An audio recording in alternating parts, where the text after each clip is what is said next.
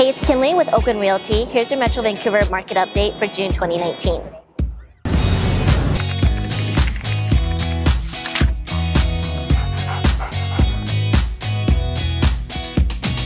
With lower prices and more inventory to choose from, Vancouver still remains a buyer's market.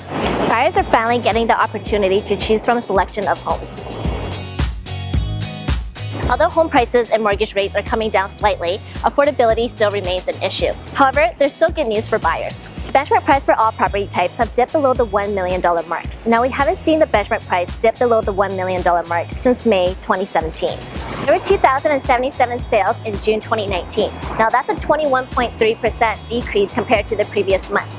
If we look at the first six months of the year, from January to June 2019, we had the fewest transactions dating back to 2000. Historically speaking, the first six months of the year tend to have the highest sales volumes, and that's because of the spring market, and people want to buy and sell before summer and before the kids go back to school in the fall. Although there's been a decrease in home sales in the past six months, the lower benchmark price suggests that the market is continuing to level out. If you're thinking about making the move or want to know what this means to you as a buyer or seller, feel free to reach out to me anytime.